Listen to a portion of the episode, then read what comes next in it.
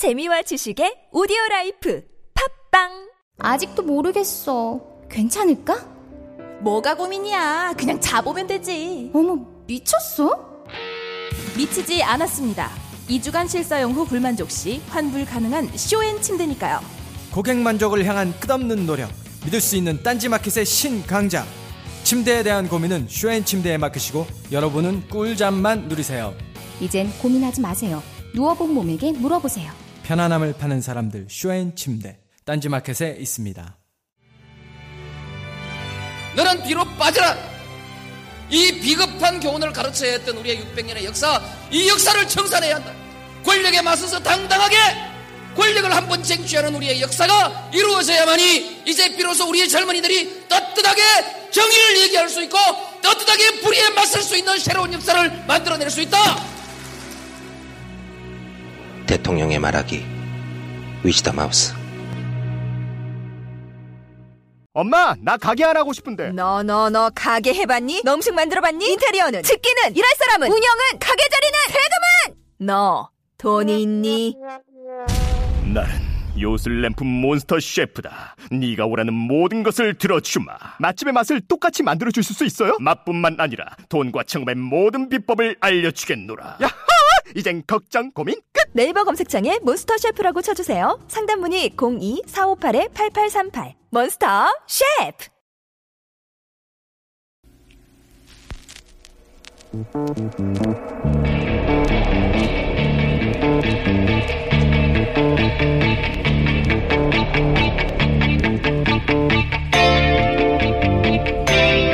안녕하세요. 김원준입니다. 이게 뭔가요? 왜 총리를 박근혜 대통령이 갑자기 결정하나요? 박근혜 대통령은 최순실 사태의 주역입니다. 그렇게 박근혜 대통령이 이 결정을 했다 해도 문제지만 더 큰 문제는 박근혜 대통령이 과연 본인의 뜻대로 결정을 했냐 하는 겁니다. 지금껏 드러난 정황은 박근혜 대통령 본인의 뜻대로 국정을 운영한 것이 아니라는 거죠. 이제 최순실도 20년 된 비서진도 수석들도 다 떠난 마당에 갑자기 혼자서 모든 걸 결정할 수 있습니까? 그래서 이런 질문을 할 수밖에 없는 겁니다. 이런 결정을 대통령 뒤에서 최순실 대신 내리고 있는 너는 누구냐? 김호준의 질문이었습니다.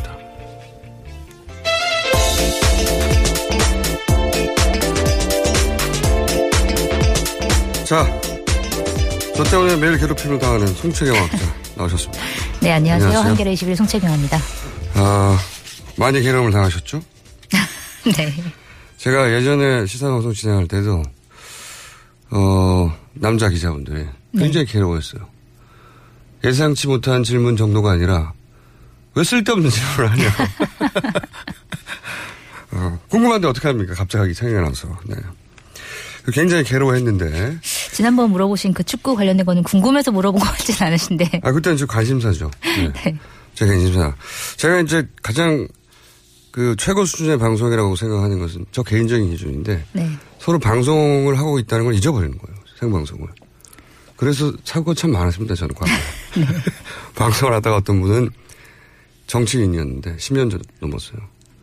정말로 이야기에 서로 빠져들어가지고 네. 이분이 생방송을 하고 있다는 걸 잊어버린 거예요. 중간에 욕설을 해버렸어요. 대단한 사고였습니다. 그리고 제가 또 흔히 저지르는 사고는 저 제가 바- 이야기가 빠져가지고 막 억지도 부리고 막 그러다가 네. 방송 시간이 끝나는 걸 놓친 거예요 계속. 그래서 막 얘기하는데 갑자기 광고가 나와요. 인사도 없이 끝나요. 그 다음날 해명을 합니다. 자, 첫 뉴스 어떤 겁니까? 네, 박근혜 대통령이 어제 참여정부 청와대 정책실장을 지낸 김병준 국민대 교수를 새 국무총리 후보자로 지명을 했습니다. 또 새 경제부총리 겸 기획재정부 장관 후보자로 임종용 금- 금융위원장을 지명했는데요.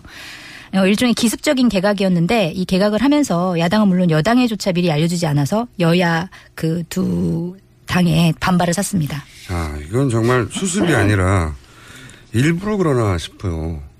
좀 이해 안 가는 네. 행동이죠. 이 뭐랄까요. 불구경이 제일 재밌잖아요. 네. 라고들 하죠. 그래서 기름을 막 붓는 게 아닌가. 왜냐하면 야당한테 통과하지 않은 건 뭐 기본이었고 네. 보통은 이제 최소한 여당 혹은 그러니까 지도부.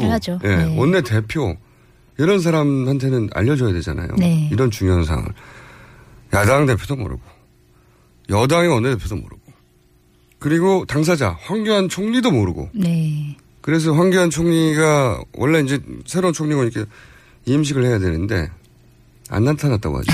네. 그래서 아. 임식이 취소된 예. 일이 있었죠. 화가 났겠죠.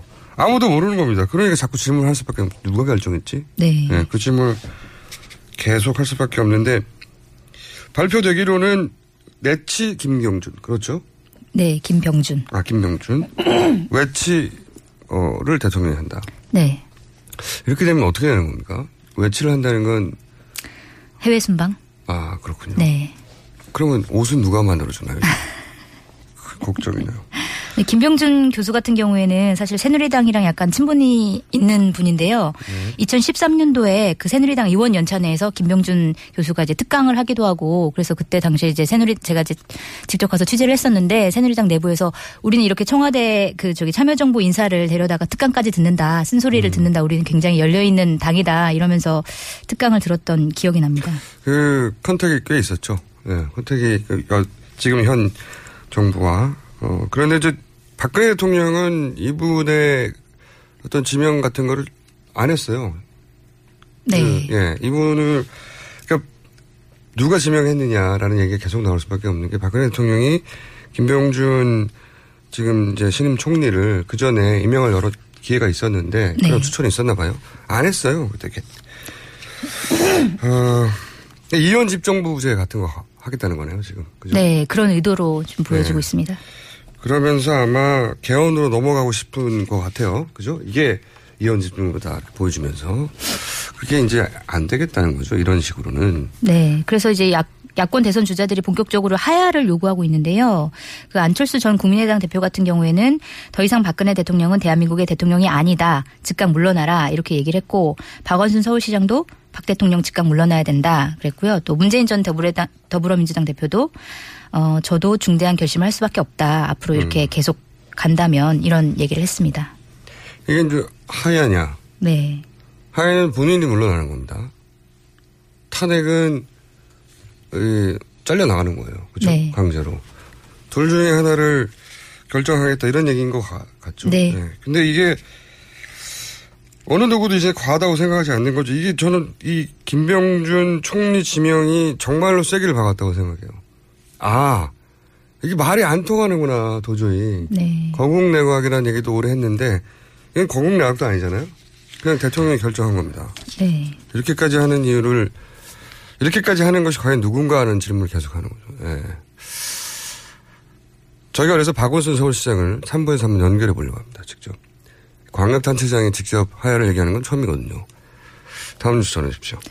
네, 검찰이 어제 최순실 씨에게 구속영장을 청구했는데요. 그 안종범 전 수석의 공범으로 직권남용 혐의- 혐의 를 적용했는데 애초에 이제 제3자 뇌물 혐의로 예상을 했었는데 이것보다 형량이 훨씬 낮은 혐의를 적용한 것을 두고 봐주기 영장이 아니냐 이런 논란이 벌어지고 있습니다. 이- 이게 이해가 안 가네요. 왜냐하면 최순실 씨가 남용할 직권이 어디 있습니까? 공직이 있지도 않은데. 네, 그렇죠. 이게 어떻게 적용이 그래서 되죠? 안종범 전 수석의 공범이다 이렇게 엮어서 직권남용 혐의를 적용한 거죠. 공범, 공동정범이라 하더라도 남용할 직권이 있어야 적용되는 거 아닙니까? 이 법을 몰라서. 사실은 저희가 어제 그 양지열 변호사도 공직에 있지 않기 때문에 적용할 법률이 굉장히 애매하다고 했는데 네. 창의적인 발상을 했나요? 뭔가? 어, 알겠고요. 네. 그리고 또 어제 소환된 안종범 전 수석을 같은 혐의로 긴급 어제 체포했는데요. 아, 세트군요, 세트. 네, 그 검찰 관계자 얘기로는 지금 주요 혐의를 부인하고 있고 출석 전에 핵심 참고인들에게 허위 진술을 요구하는 등 증거를 인멸할 염려가 높아서 긴급 체포했다. 이렇게 얘기를 하고요. 어제 이제 2시에 피의자 신분으로 검찰에 출석해서 조사를 받았는데 박근혜 대통령의 지시에 따라서 재단 기금을 모금했다. 이런 취지로 진술한 걸로 알려지고 있습니다. 그래요. 이렇게 되면 안종범 수석이 박근혜 대통령을 끌고 들어갔기 때문에 네. 박근혜 대통령 수사 얘기가 나올 수밖에 없는데. 네, 그래서 어제 김현웅 법무부 장관이 국회에 출석해서 그 최순실 게이트와 관련해서 검찰의 진상 규명에 따라서 박근혜 대통령 수사 필요성이 결정될 것이다 이렇게 말했는데요. 실제로 검찰 쪽에서는 예전부터 이제 헌법 의 논리를 들면서 대통령의 수사는 불가능하다 이렇게 얘기를 해왔는데 그거에 비하면 어제 발언은 좀 한 발 물러서서 검찰의 직접 조사 가능성을 조금 열어둔 게 아니냐 이런 해석이 나오고 있습니다. 이건 좀 두고 봐야 되겠죠. 전국에 달려있겠죠, 전국에. 전국이 어떻게 풀려나가는가. 근데 지금과 같은 전국이라면 스스로 그런 가능성을 계속 높이고 있어요. 정부 쪽에서. 네. 이해가 안 갑니다. 왜 이렇게까지 바보 같은 결정을 계속 하는지. 다음 뉴스 전해주십시오. 네. 안종범 전 청와대 수석과 이중근 부영그룹 회장이 직접 만나서 어, K스포츠 재단에 대한 70에서 80억 원의 추가 지원을 해달라 이렇게 얘기를 하고 이제 부영그룹 회장은 그 대신 그러면 국세청 세무조사를 무마해달라 이렇게 서로 맞거래를 하는 장면이 담긴 회의록이 어제 나왔습니다.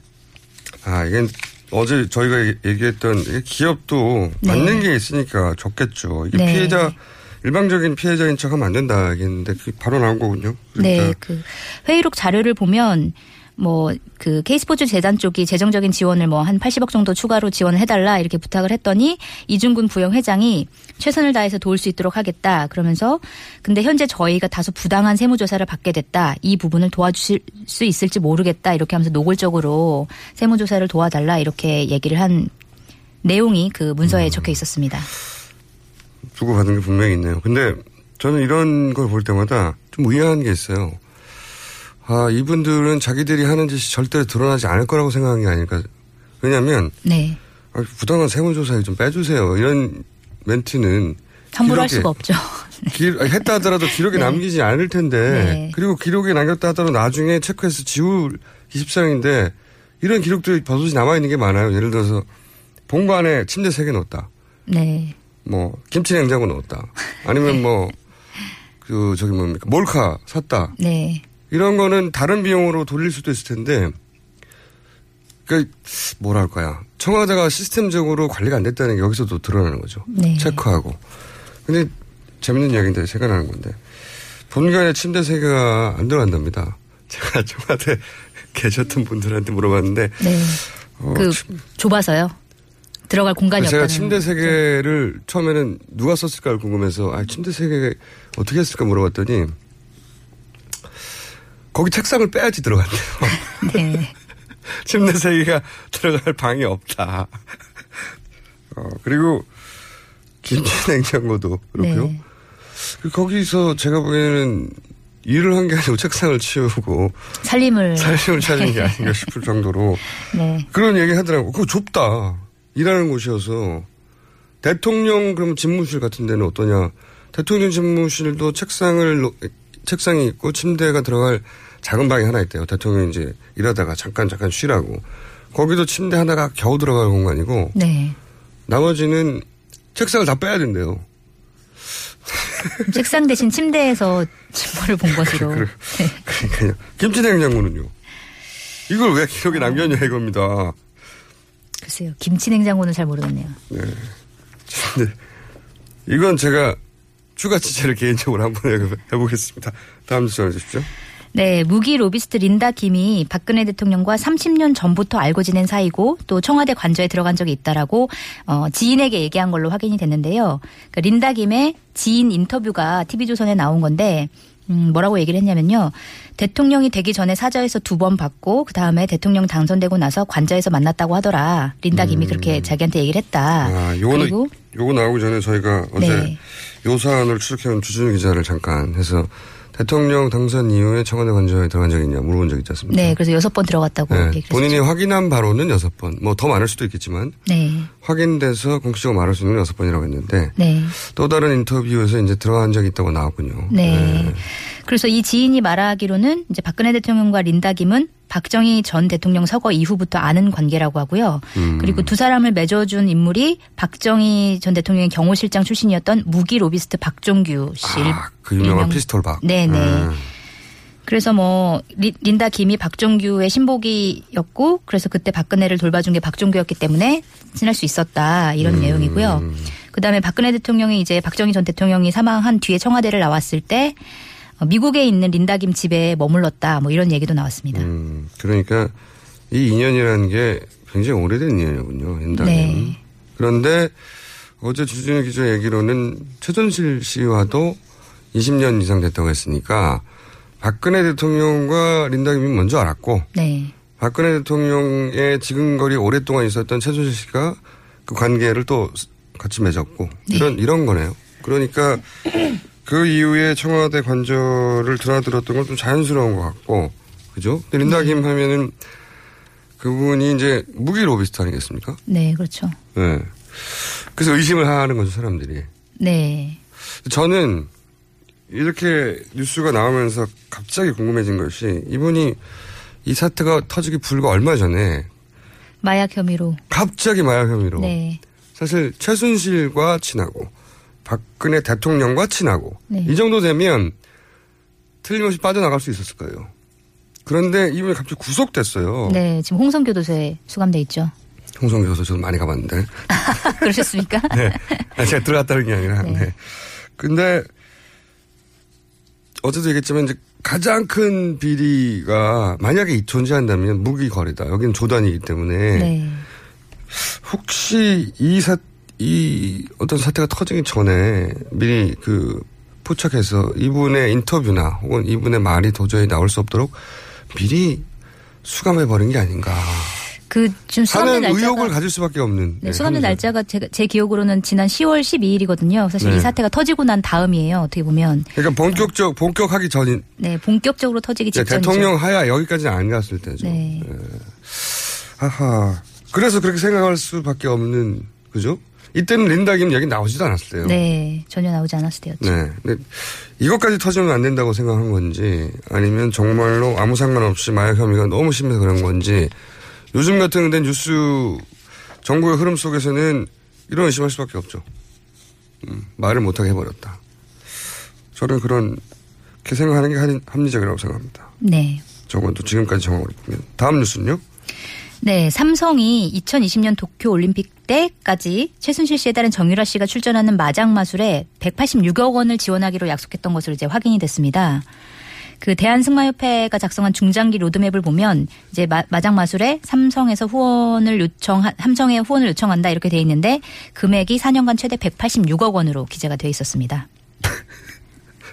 죄송합니다. 근데 네. 왜 진짜 재밌는? 게 아니라 갑자기 앞에 댓글을 보다가 2767 번호 쓰시는 분이 문자를 보냈는데 김치 냉장고는 책상 대용으로 쓸 수 있다.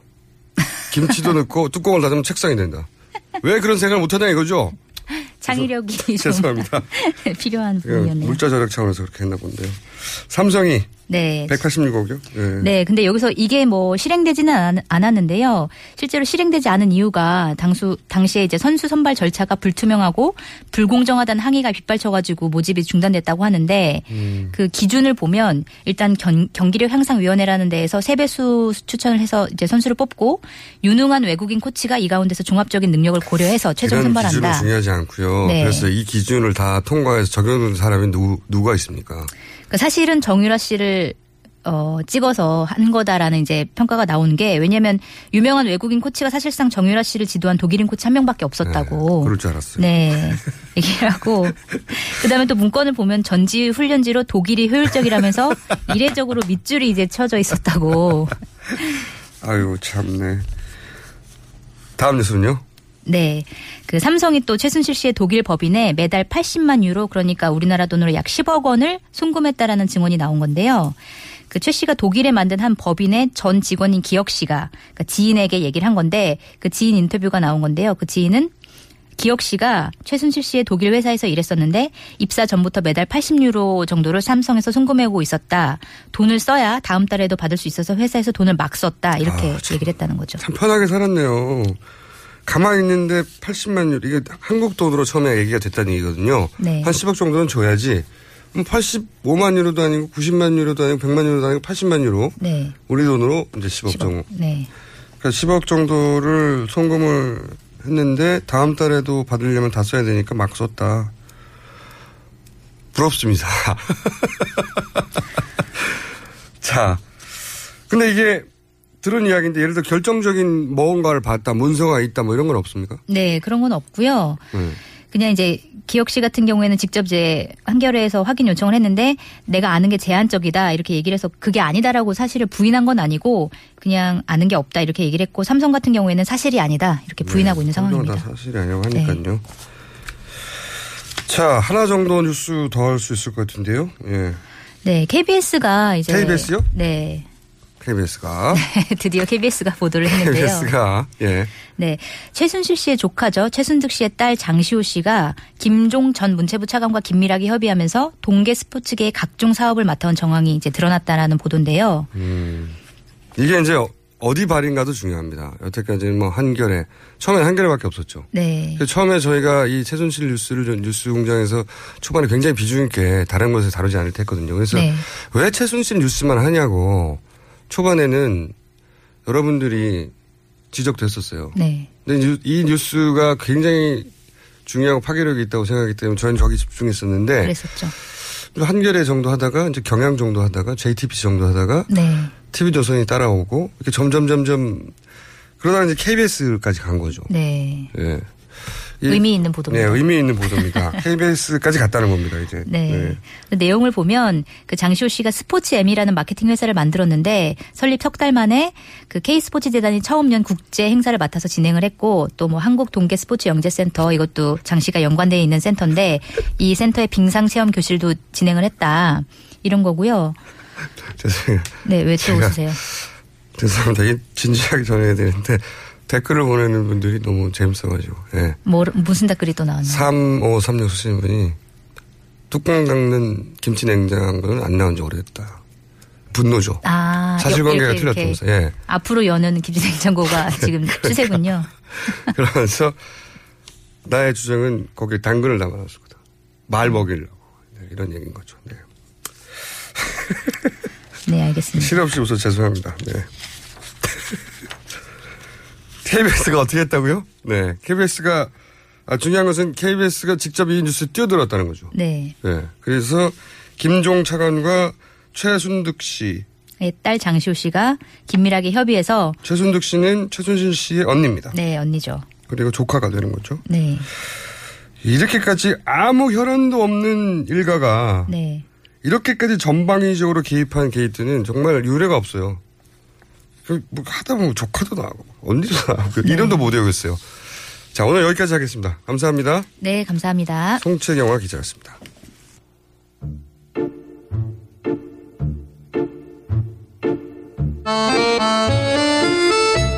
일주일 내내 이 코너를 기다려왔습니다. 어, 왜냐면 저희가 가장 핫한 두 분을 본의 아니게 모셔가지고 지금 이 두 분이 하는 말들이 어, 하기만 하면 뉴스를 타는 상황입니다. 무줄도사 안민석 의원 나오셨습니다. 안녕하십니까. 네, 최순실 씨가 저주하는 남자 안민석입니다. 멘트를 준비하시는데 참. 왜 계보가 생기지 않는가를 알수 있습니다. 예, 지금 사실상 대한민국 김성태 의원 나오셨습니다. 예, 신우리당 김성태입니다.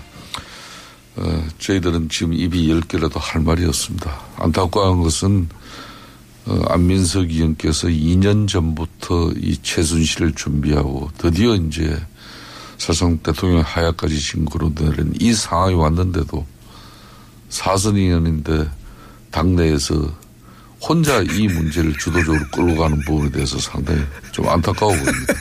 그건 그래요. 의원님들이나 기자님들이 저 입을 주시를 너무나 많이 하셔서 제가 상당히 부담스러운데요. 요즘 굉장히 바쁘시죠. 예, 하루에도 제보가 한 서너 건이 들어오는데요. 오늘 그 중에 하나를 오늘 말씀을 나중에 드릴 텐데요. 특종 나갑니다. 어, 어떤 신중하게 사실관계를 확인해서 자신이 있는 것만 말씀드리고 오늘 그 중에 하나 오늘 말씀드리겠습니다.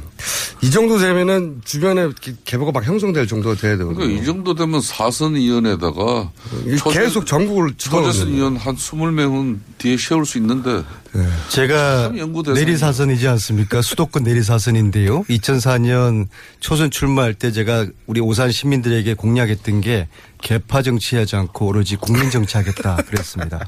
아니, 근데 이 사실관계를 바로잡아야 될 것이 계보를 만들지 않으려고 했다기보다 혹은 시작하시죠. 시작하시죠. 할 말이 너무 많아요. 오늘은 김성태 의원님이 굉장히 곤란한 입장일 거 아니에요. 그래서 김성태 의원님은 좀 말씀을 저는 이 방송 자제하시고 대신에 제가 말씀을 좀 많이 해드릴게요. 한 번도 제가 불편하지 않고 예? 참 힘들지 않았던 적이 없습니다. 네, 새누리당의 불리한 정국에서 시작했어요. 그렇지만은 네. 지금 공장장님이나 안민석 의원 두 분만 여기 앉혀놓으면 어떤 상황이 또 만들어질 수 있습니까? 내가 그 어려움을 예? 감당하면서도 이 자리를 지키고 있습니다. 지금. 특히 오늘은 제가 말씀을 많이 드리는 것이 김성태 의원님의 곤란한 입장을 부담을 많이 들어주는 아 그래요? 예, 그런 생각이기 때문에 배려까지 이제 예. 하시는 잘못되고 국정농단하고 국기문란한 행위를 갖다가 새누리당 집권당 의원이라서 옹호하고 비호할 이유 하나도 없으니까 존경하는 안민석 의원께서 그럼요. 어, 제보를 또 이모 씨, 뭐 김모 씨 이런 식으로 하지 마시고 이제는 빨리 단죄해서 처벌받을 사람은 처벌받고 또 국가는 정상적으로 또 운영되어져야 되기 때문에 아, 예, 실명을 얘기하시라고요? 아, 그래서 좀 본인이 가지고 있는 자료와 제보 내용을 이걸 잘게 쪼개 먹지 마시고 네. 이제는 좀 웬만큼 이제 좀 실명 막 얘기해서 고소고발도 당하고 검찰에 그냥 직접 뭐 문제 제기할 거는 하시고 네. 국민들한테 언론을 통해서 또 밝혀서 좋습니다. 오늘 한번 그렇게 갈. 예, 오늘 한번 갈 때까지 가보겠습니다. 그 제가- 직전에 한 가지만 네, 더 여쭤볼게요. 왜냐하면 김승태 의원님께서 이제 하실 말씀 별로 없을 것 같아서 분당됩니까?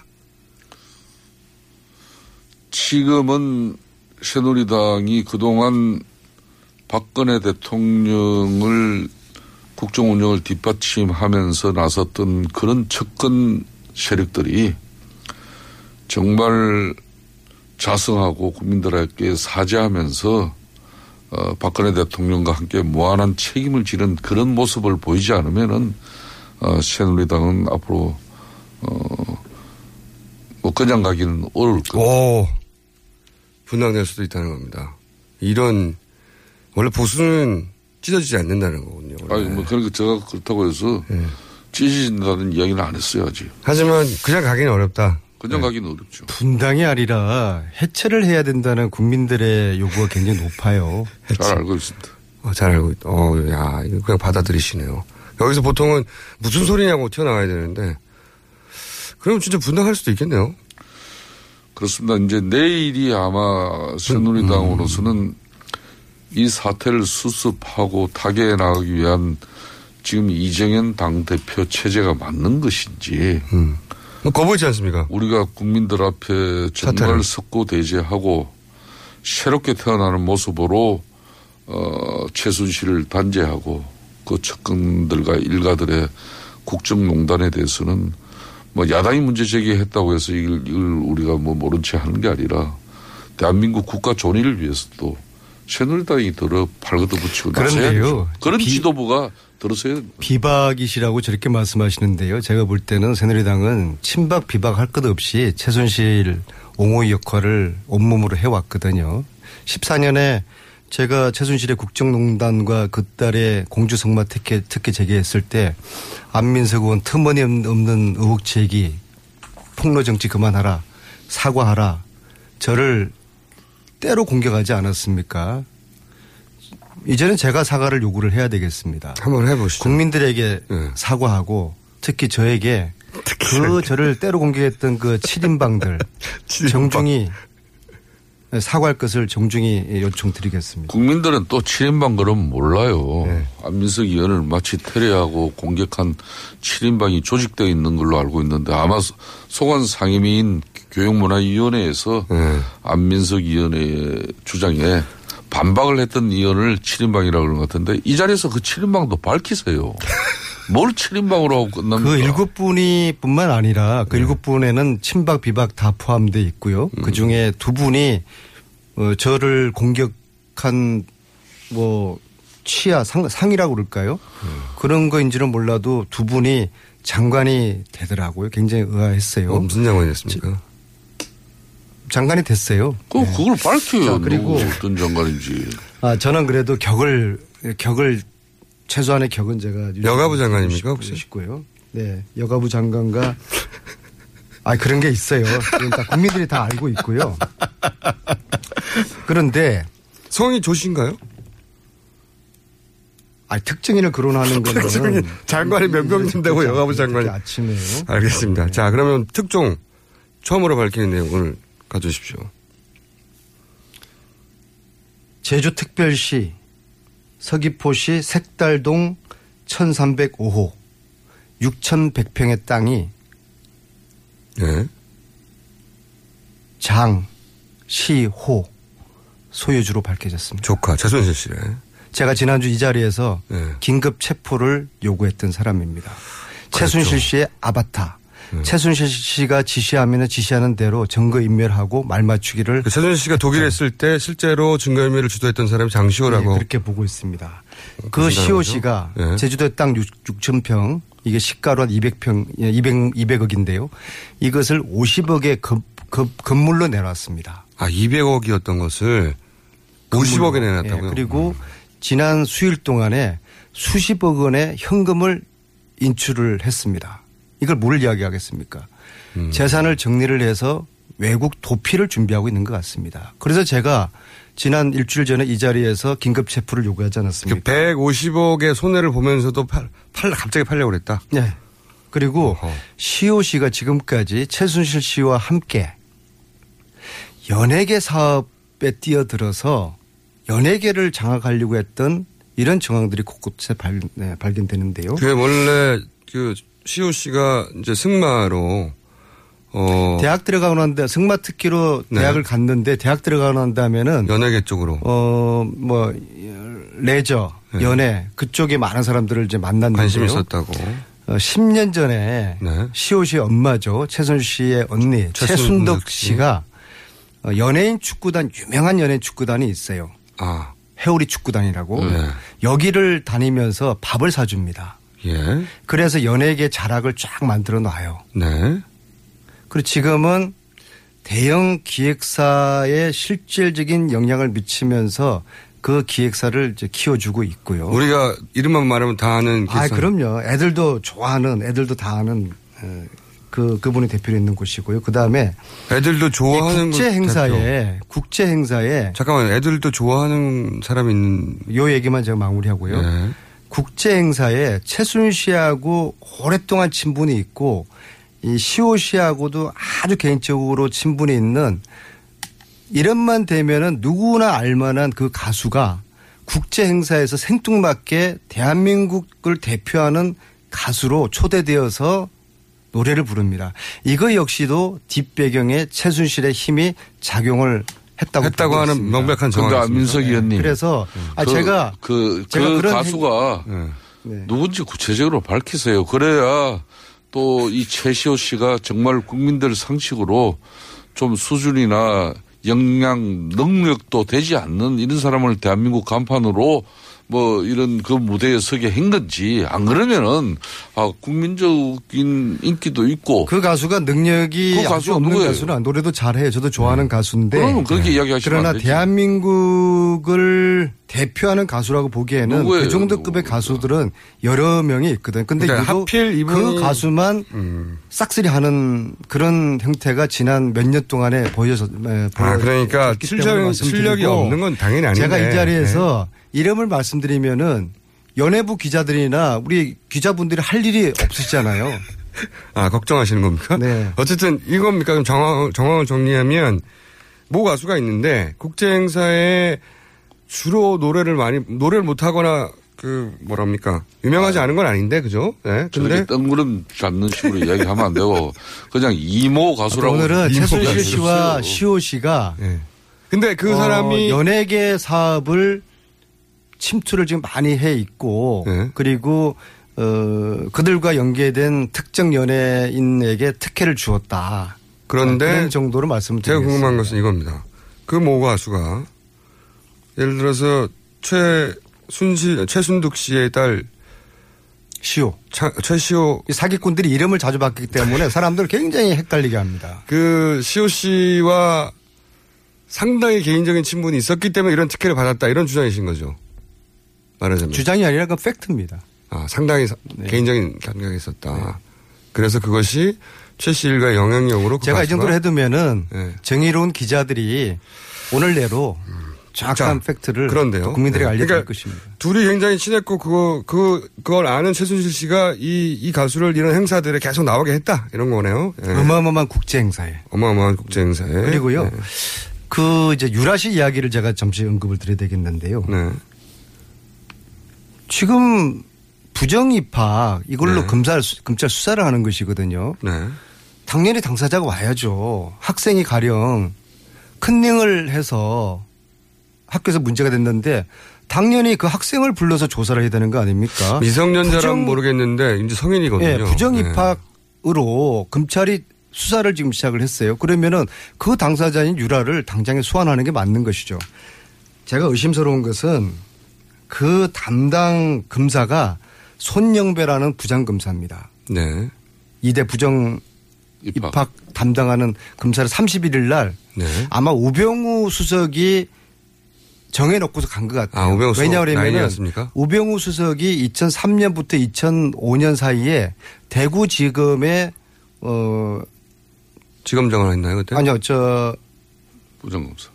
부장검사를 했을 때 네. 특수본 부장검사 했을 때 가장 총애하고 키운 검사가 바로 아. 이 손영배 그러니까 검사. 주장은 그러니까 자기 자기가 총애하는 후배 검사를 이번 2대 2대 어. 입시 부정 의혹에 집어넣어서 이거 꼬리 자르기로 끝날 것 같고요. 이 2대 입시 문제는 오늘 2대에서 대규모 집회가 있지 않습니까? 11월 네. 3일. 저는 꼬리 자르기로 끝날 거라고 봅니다. 이 음. 문, 이 2대 특혜 문제는 청와대가 2대에 지시를 해서 학칙을 바꾼 거거든요. 어 이거 처음 주장하시는 이것은 거예요. 검사의 문제가 아니라 이거야말로 교육부도 관계가 돼 있습니다. 왜냐하면은 어, 이대 특혜는 청와대가 지시한 거다. 네.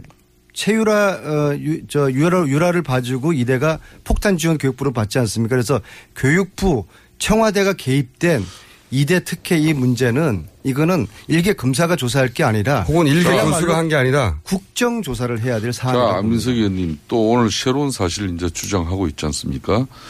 어, 최순실 씨 딸 정유라 씨가 이대 어, 특혜 입학하고 또 학점 관리까지 그래서 이제 이대 총- 총장이 지금 사퇴까지 된 마당이고 아, 그런데 여기서 또 최순실의 치맛바람에 의한 어떤 그런 권력 남용으로 인한 딸 그런 부정 입학이나 특혜 관리가 아니고 청와대에서 또 어, 최순실 씨의 딸을 이대- 이대에 특혜 입학시키는데 청와대가 개입했다는 이야기인데 그럼 구체적으로 청와대 누구다고 밝혀주세요. 좀 전에 지금 이대 이런 부정 입학 어, 특혜 관리 이 부분에 대해서 검찰 수사가 우병우 수석과 아주 가까운 애끼는 후배 검사 손영배 검사가 지금 꼬리 자르기 수사를 하고 있다고 했지 않습니까?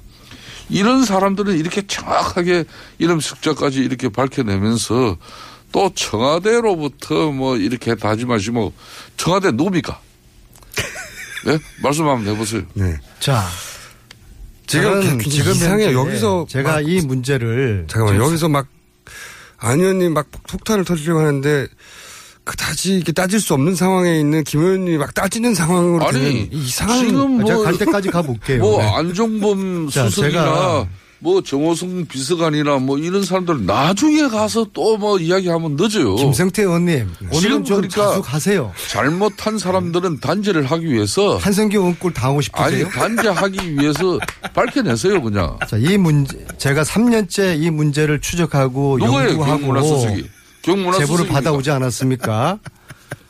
지금 현재는 10분의 1 정도밖에 드러나지 않았다고 저는 보고 있습니다. 네. 나머지 10 분의 9, 9가 아직 수면 위에 묻혀 있어요. 그래서 가능하면 그 김성태 의원님 말처럼 가능하면 구체적인 정보를 저희한테 그러니까 주시고 아니 우리 대한민국의 정의로운 기자분들을 위해서 네. 그분들 남겨놔야 될 게 그분들 있을까요? 바쁘거든요 이미. 아니, 네. 안민석 의원님, 안민석 의원님이 지금 정말 이렇게 대한민국의 연예계- 기자분들이 정의로운 분들이 많을 줄은 저는 최근에 깨달았습니다. 안민석 의원님이 연예계 기획사 대표도 아닌데 이걸 그냥 마냥 즐기도록 이렇게 롱타임 이렇게 흥행을 할- 하려고 하는 것은 대단히 나쁜 거예요.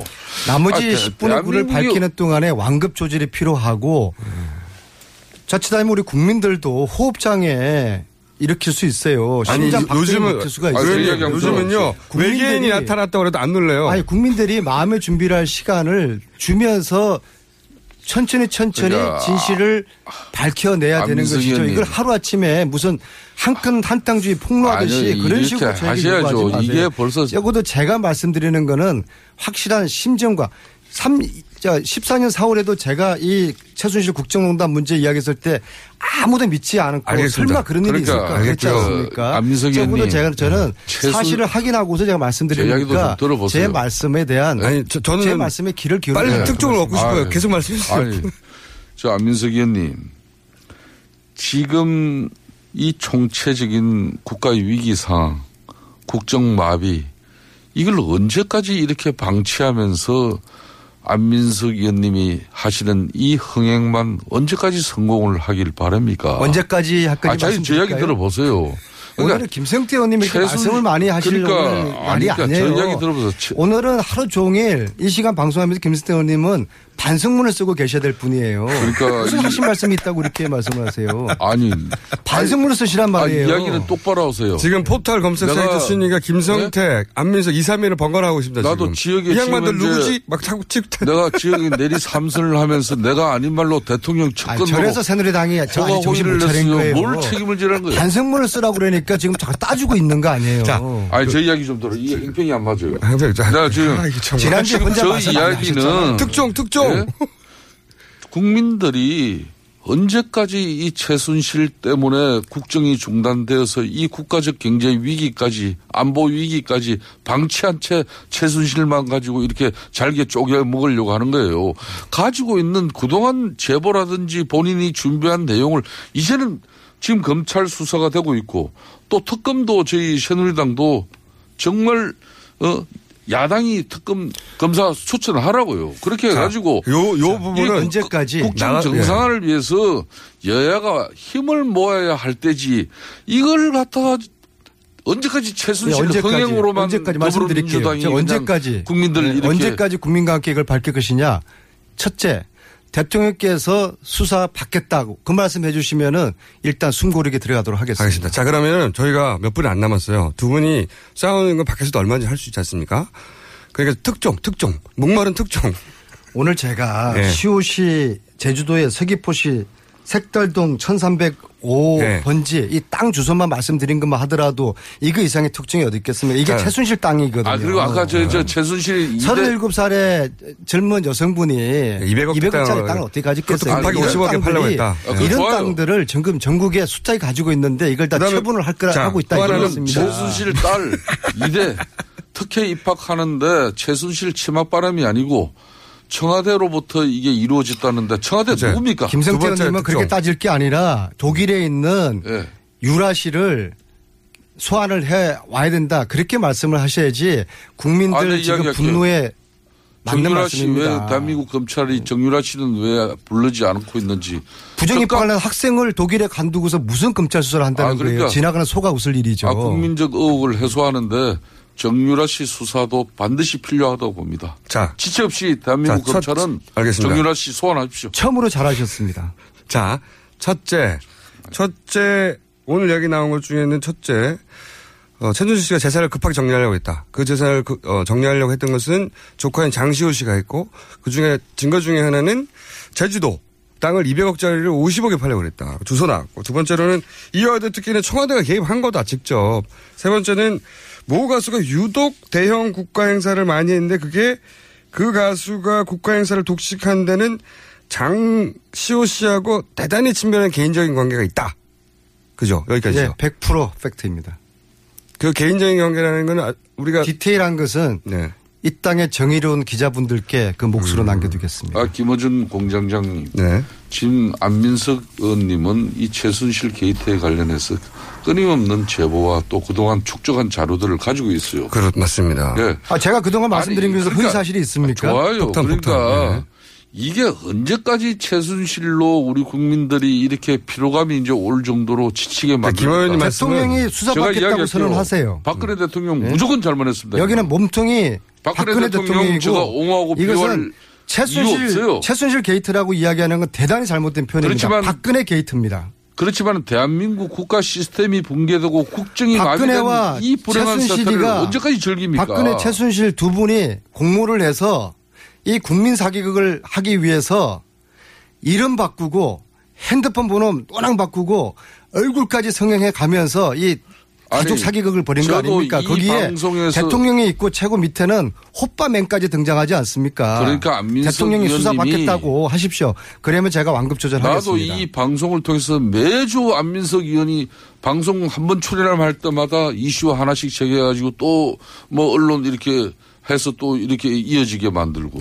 거의 사실이 없잖아요. 이- 그러니까 그걸 한꺼번에 때려요. 한꺼번에 예. 그렇게 해서 검찰이 신속한 수사를 하도록 해요. 김성태 의원님은 제가 한 이야기하는 발에 던지라는 거고. 제가 이런 식으로 하면은 그럼 대한민국은 제가 다음 주에 아무리 내년 다음 주10 2%에서 1시간짜리 시간을 주시면은 특종을 다 터뜨려 버립니까 여기서? 제가 다 말씀드릴게요. 아 그렇게라도 시간이 좀 너무 해주십시오. 짧아요. 시간이 이걸 너무 가지고 짧아. 야당도 다음 주 1시간 한번 해봅시다. 그러면. 야당도 지금 여소야대 정국에서 무한한 국정 운영에 책임을 지고 있지 그러니까 다음 주? 특집으로 1시간 한다고 예? 우리 김호준 공장장이 약속을 해주세요. 박근혜 대통령은 실질적으로 국민적 심판을 지금 받아야 되는 상황이고요. 그걸 오늘은 반성문을 않습니다. 쓰고 계세요. 왜 이렇게 아, 그러니까. 말씀이 많으세요? 그러니까 제가 드리는 말씀은 국민들에게 해초를 맞아야 되고 그래, 좋아요. 혼이 나야 되는데 왜 이렇게 말씀을 많이 하세요? 아니 맞는데 언제까지 박근혜 대통령 한 분 때문에 대한민국이 떠내려가도 좋고 언제까지 이렇게 이게 다른 나라 같으면은 좋습니까? 대통령이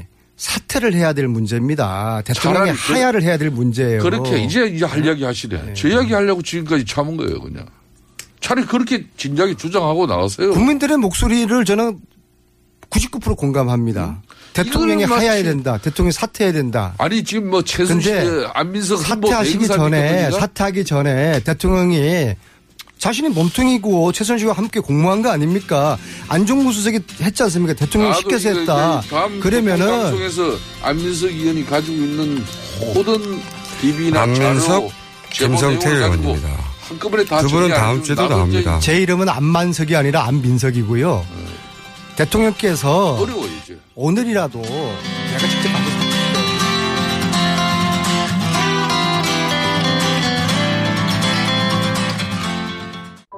어머니 또 감기 드셨어? 사들인 온열 매트가 몸에 잘 안 맞으신가? 네, 거기서 주무시고 아침에 일어나면 몸이 많이 찌뿌둥하시대요. 기력도 없으시고. 결국 전자파 문제가 큰 것 같네. 가만.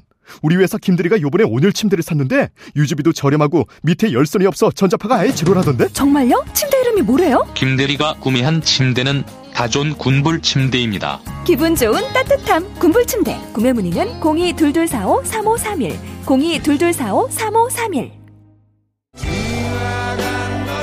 노무현 대통령 서거 7주기 탄생 70주년 우리는 당신을 잊지 않았습니다. 안녕하세요.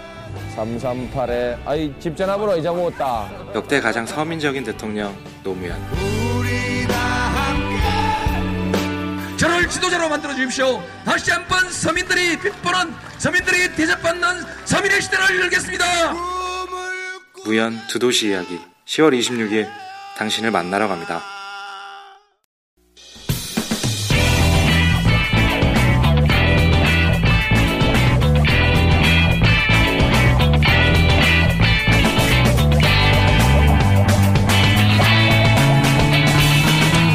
김어준의 뉴스 공장.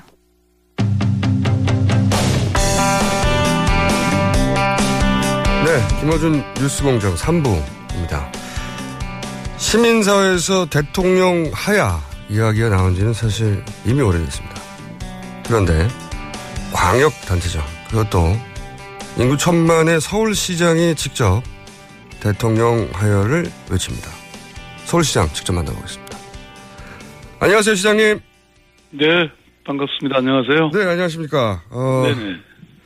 어제 대통령 하야를 공식적으로 거론하는 기자회견 하셨는데 그것도 즉각 물러나야 한다고 하셨어요. 예. 왜 어제 그런 기자회견을 하신 겁니까? 어, 그게 국민의 뜻 아닌가요? 그렇습니다. 제가, 맞습니다. 예, 네. 제가 판단하기에는 지금 정말 대통령으로서의 그 막중한 권한을 행사할 수 있는 도덕적 또 현실적 그런 어, 상황이 아니라고 봅니다.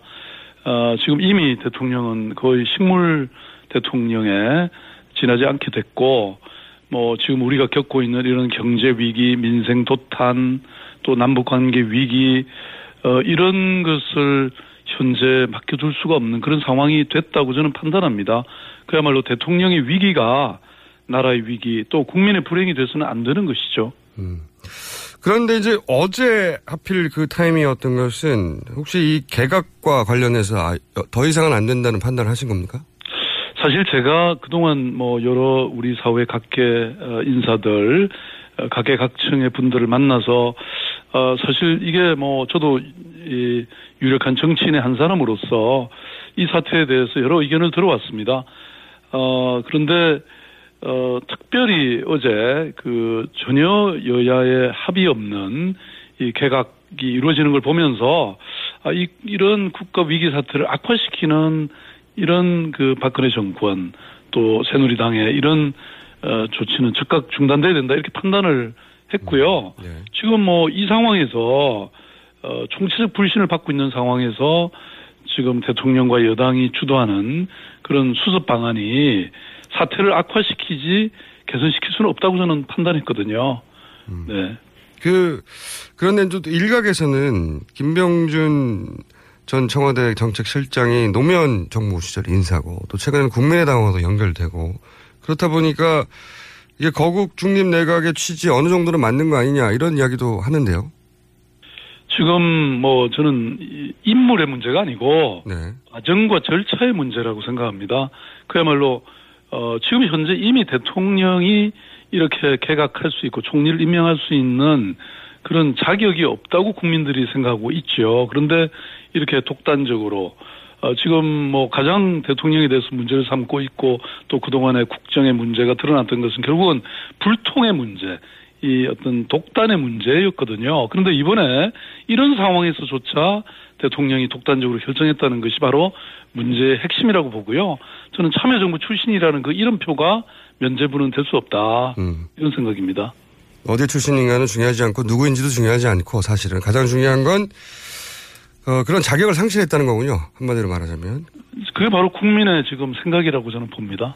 자, 그러면 이게 지금 시민단체에서 주장하는 하야하고는 이게 차원이 다르거든요. 지금 천만의 서울시장이 이제 하야를 직접 거론하기 시작했다는 것은 정치인 한 사람이 한 거하고도 또 다른데 그러면 하야를 주장하셨고 동시에 이제 비, 비상시국 회의를 하자고 얘기하셨는데 이게 어떤 뜻입니까? 비상시국 회의는 어떤 걸 어떻게 하자는 거죠?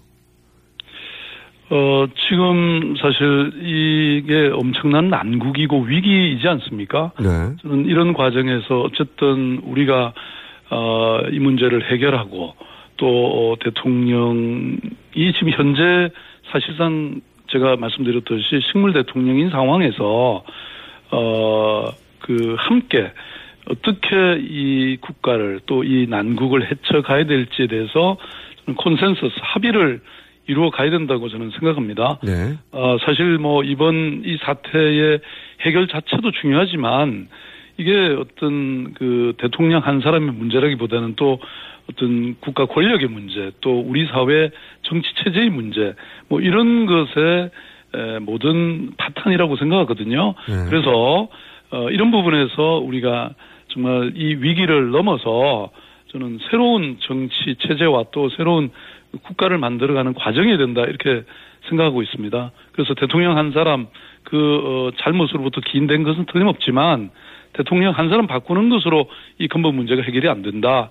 어, 그래서 이런 것을 우리가 함께 논의하는 과정을 만들고 또 어, 그런 주체를 만들고 그래야 되는데 어, 물론 지금 현재 어, 국회 여당과 야당이 가장 중요하지만 또 우리 사회 여러 이 그 책임 있는 정치인들, 책임 있는 사람들이 모여서 이런 것을 논의해 가야 된다 저는 이렇게 보고 있습니다. 그러니까 이 비상시국회의의 의미는 국회가 있긴 있지만 국회만으로는 안 된다고 생각하시는 거군요. 지금은 그런 시국이 아니다. 함께 힘을 모아 가야 된다는 것이죠. 시민단체는 각계각층의 의견도 다 함께 같이 들어야 되고 다 반영돼야 된다. 그런 의미에서 비상시국 회의를 해야 한다. 이런 말씀이신 거죠? 예, 예. 그런 차원에서 그러면 촛불 집회도 직접 참석하시는 겁니까? 이게 이제 국회 정치인들끼리 해결할 문제가 아니다. 이런 문제의식이신 건가요? 예, 저는 뭐 국민과 함께 촛불을 들겠다 이렇게 이미 네. 어, 그렇게 성명에서 말씀드렸고, 어, 그리고 어제 실제로 제가 청계천에서 하는 그 촛불 집회에 참석을 했습니다. 음, 촛불 집회, 촛불 들고 나가셨어요? 아니, 그럼요. 어, 서울시장님께서. 예, 뭐 저는 뭐 서울시장이 뭐, 뭐 대단한 겁니까? 저는, 어, 결국 모든 정치인들이, 어, 이 시대에 정말 국민의 저는 명령 또 국민의 소망을 따라야 된다고 저는 생각하고 있고요. 뭐 그런 측면에서 여당 야당을 따질 일도 아니고 함께 우리가 이 난국 이 위기를 해소하는데 앞장서야 되겠죠. 촛불 집회에 나갔더니 그 참여했던 일반 시민들이 뭐라고 하던가요? 뭐 박수를 많이 쳐주셨죠. 왜냐하면 국민들이 또 함께 참여했던 사람들이 사실은 외로웠고 어, 뭔가 이 정말 책임 있는 이런 정치인들이 함께 해주기를 굉장히 간절히 바라고 있다는 것을 깨달았고요. 어제 특히 뭐 그 발언에 참여했던 사람들 보면 정말 남녀노소 또 전국의 곳곳에서 왔던 어, 그런 사람들이었는데 얼마나 이 대통령에 대한 국민들의 분노가 크, 컸는지, 아, 그리고 또 이분들이 겪고 있는 그 어떤 분노, 위기감, 아, 또 이런 어떤 새로운 세상에 대한 그런 소망이 얼마나 큰지 정말 절절히 느낄 수 있었습니다. 그 지난 주말 집회에 대해서 지금 민주당 혹은 국민의당에서는 오히려 이제 집회는 참석하지 말아, 말라고 의원들에게 개별적으로 얘기를 했다고 하는데 이 부분은 어떻게 생각하십니까? 그 국회가 지금 거리로 나온 시민들하고는 좀 격리돼 있고 교류돼 있고 거기에 휩쓸리지 마라 이런 식의 주의를 준 것 같은데 그런 태도는 어떻게 생각하십니까? 당의 태도. 저는 정치인들이 국회의원들이 또 정당이 어떻게 이렇게 국민과 함께 또 그 민심의 바다에 직접 뛰어들어서 어, 정말 경청하고 공감하고 또 함께 대안을 만들어가는 이런 태도를 가지지 않고 어떻게 어, 지금 이 시대의 정치를 할 수 있다는 것인지 이해가 잘 안 가고요. 어, 특히 어, 뭐 정부 여당이야 기본적으로 책임을 져야 될 주체이고 어, 그렇지만 야당의 경우에 에, 저는 그런 어떤 자세를 취하는 것은 용납하기 어렵습니다. 어, 오히려 야당이야말로 직접 이 국민들의 분노를 그 깊이를 헤아리고 어, 그리고 국회에서 할 수 있는 일을 또 정당으로서 할 수 있는 일을 저는 조치해야 된다 이렇게 봅니다. 오히려 야당의 지금 행보가 지나치게 정치적이다. 국민 속으로 안 들어간다 이런 말씀이시네요. 어, 지금 뭐 현장에 이렇게 나와 보면 아까도 말씀드린 것처럼 이런 국민들이 느끼고 있는 또 국민들이 바라고 있는 걸 정말 생생하게 느낄 수 있다고 보거든요. 우리는 늘 이렇게 뭐 언론을 통해서 이렇게 간접적으로 듣는 것보다는 어, 저는 늘 현장에서 시민들의 목소리를 듣는 것이 모든 문제의 본질을 파악하고 그것을 해결하는 데 가장 중요하다 저는 그렇게 늘 생각하고 있습니다. 알겠습니다. 그런데 이제 시국회의도 하고 그리고 대통령 하야를 통일 의견으로 해서 이제 마침내 요구해서 하야가 됐습니다. 그 다음은 어떻게 합니까? 이게 이제 이런 질문을 할 수밖에 없는 게 국민들은 물론 현재 대통령의 직무를 수행할 자격, 능력 없다고 생각하는 분들은 이제 다수를 그 수치가 점점 높아지지만 하야를 하면 국정 공백 이 혼란은 또 어떻게 합니까? 어, 뭐, 그건 이제 헌법에 따른, 네. 어, 대통령 선거가 진행이 될 것이고, 어, 물론 저는 그 과정에서 혼란이 없지 않을 것이라고는 생각합니다. 네. 그렇지만 한편으로 생각해 보면, 네. 지금 우리 상황이 아까도 제가 말씀드렸지만 지금 경제가 완전히 어 돌아가지 않고 있지 않습니까? 또 가계 부채가 1200조가 되는 이런 민생의 파탄이 심각한 상황이라고 저는 보고 있습니다. 더군다나 지금 거의 대통령이 거의 식물 대통령이 되고 되어버리지 않았습니까?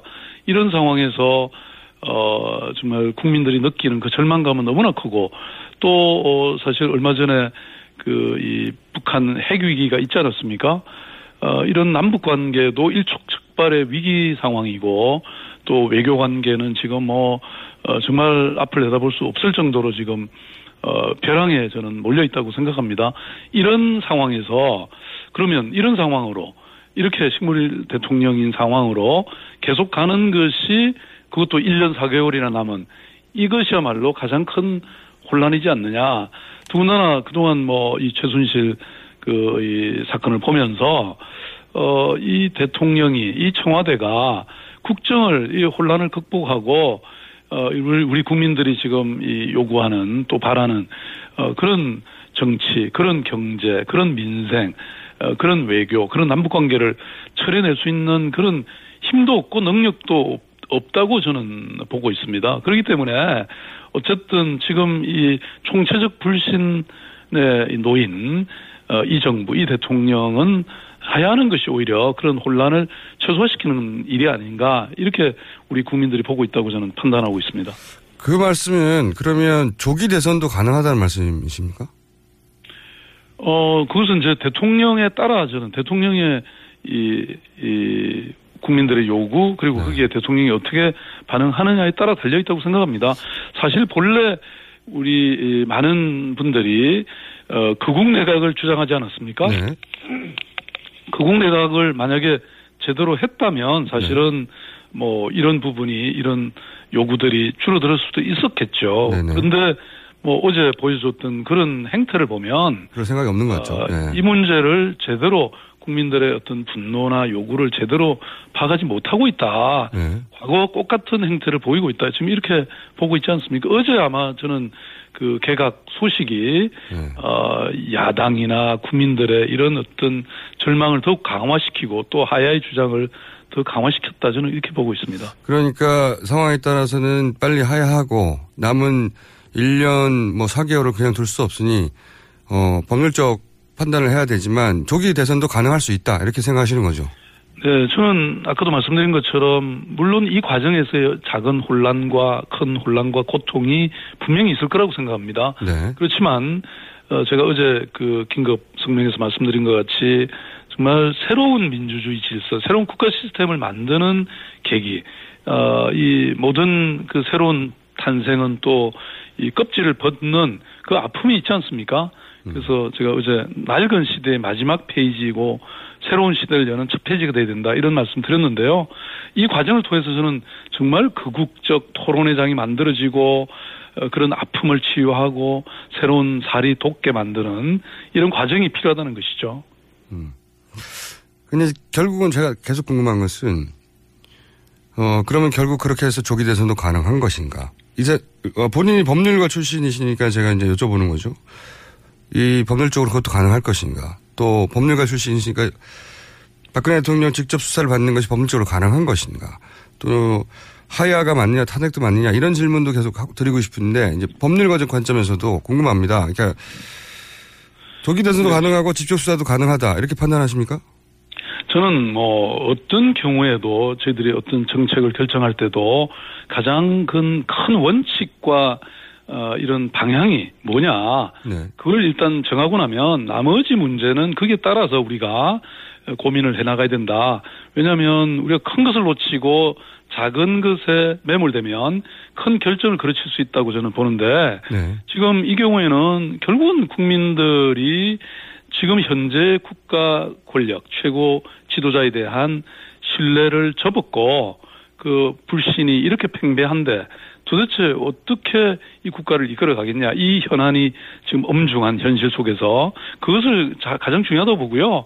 나머지 뭐 예컨대 아까 말씀하신 어 향후에 정치 일정이라든지 또 어, 대통령에 대한 수사라든지 뭐 이런 것은 그다음 문제라고 생각하는데 뭐 저는 대통령에 대해서 이번 사건은 최순실 게이트가 아니고 박근혜 대통령 그 본인이 몸체이지 않습니까?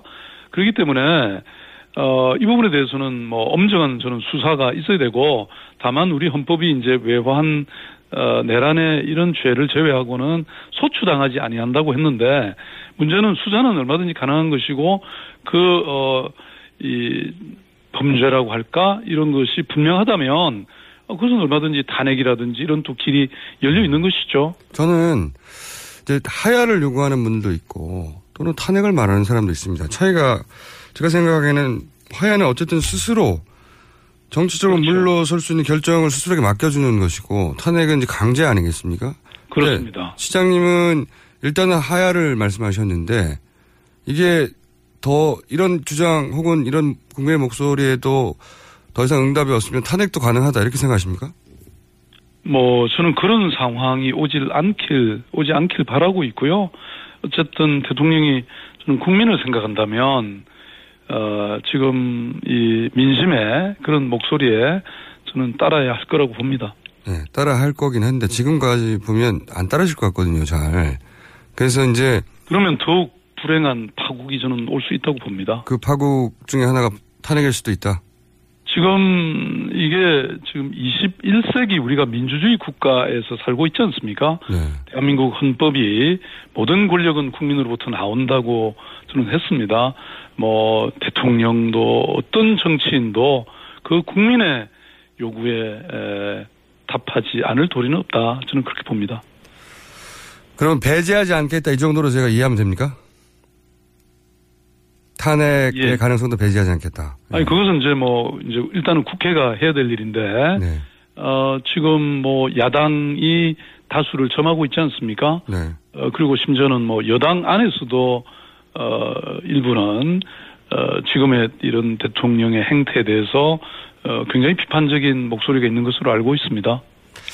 알겠습니다. 그런 가능성 여지를 열어두신 것 같은데 또 이제 일부에서 이런 걱정합니다. 서울시장님이신데 거리로 계속 나가시면 서울시정 공백은 안 생기나 이런 비판도 또 받으실 수 있습니다. 그거는 제가 이미 어 그 이 현재 이런 엄중한 어, 위기와 혼란 속에서 어 우리 서울시만이라도 어 제대로 하자. 특히 중앙 정부가 지금 완전히 거의 손을 놓고 있는 그야말로 혼란의 어, 상황 아닙니까? 우리 서울시라도 제대로 하자. 그래서 어떤 안전과 또 시민들의 삶의 질을 잘 챙기자. 그리고 심지어는 어, 중앙 정부와도 협력해서 이 우리 공직자들이 어, 제대로 어, 자리를 잡고 우리가 하던 일들 어, 멈춤 없이 제대로 하자 이렇게 저는 얘기를 했고 특히 부시장들한테 아주 엄격히 지시를 해놓고 있는 상태입니다. 알겠습니다. 뭐 저는 그건 또 그대로 잘 챙겨야 된다고 생각하고 큰 일, 작은 일 할 것 없이 어, 우리가 제대로 해야죠. 주말에 아무래도 아무래도 대규모 시위가 있을 것 같은데요. 지난 주말에는 그 경찰이 물대포를 쏘지 못했다고 하더라고요. 이번 주말에도 서울시에서 수돗물 공급을 안 해서 물대포 못 쏘게 하실 겁니까?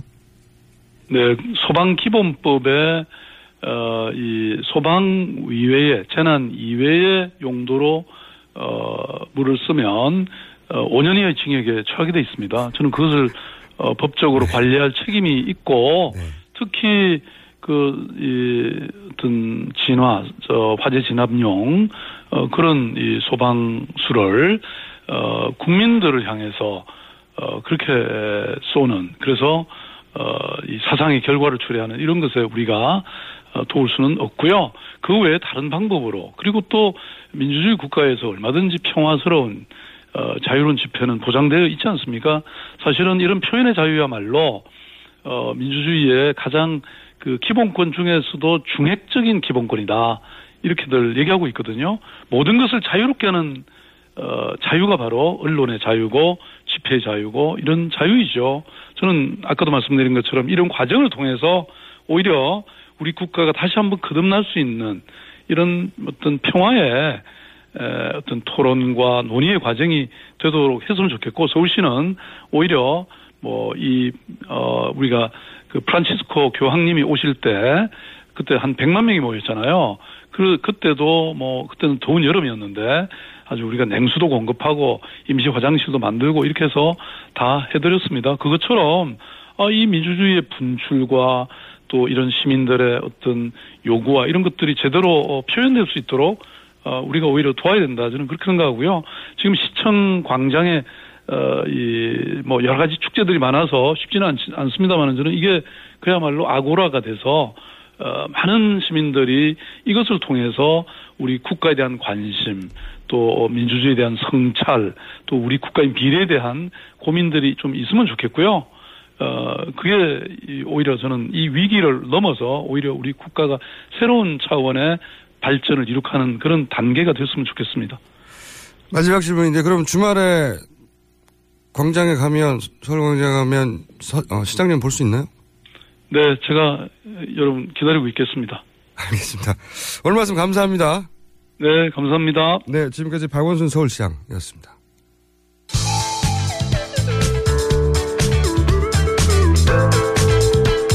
준법 정신, 편견 타파. 김호준의 뉴스 공장.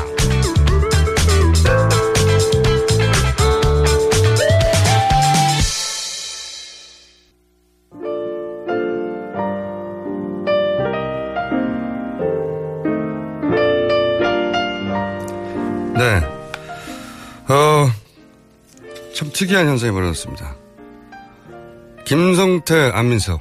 이 두 양반의 이름이 김병준, 네.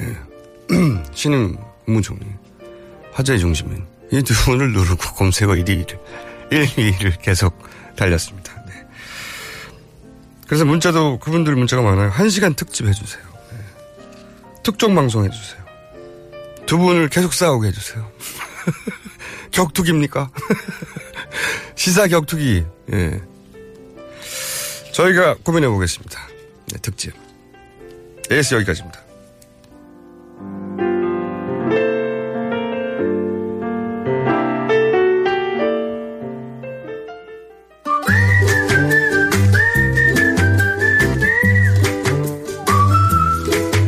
자, 도시건축가 김진애 전 의원님 나오셨습니다. 안녕하십니까. 안녕하세요. 네. 제가 이, 이분의 패션을 언젠가는 보여드리겠습니다. 제가 왜 깜찍이라 부르는지, 이, 나이를 잊게 하는 패션. 또 목에 스카프, 아, 아 세련됐습니다. 네. 자, 오늘 주제가 제가 방금 봤는데 청와대요?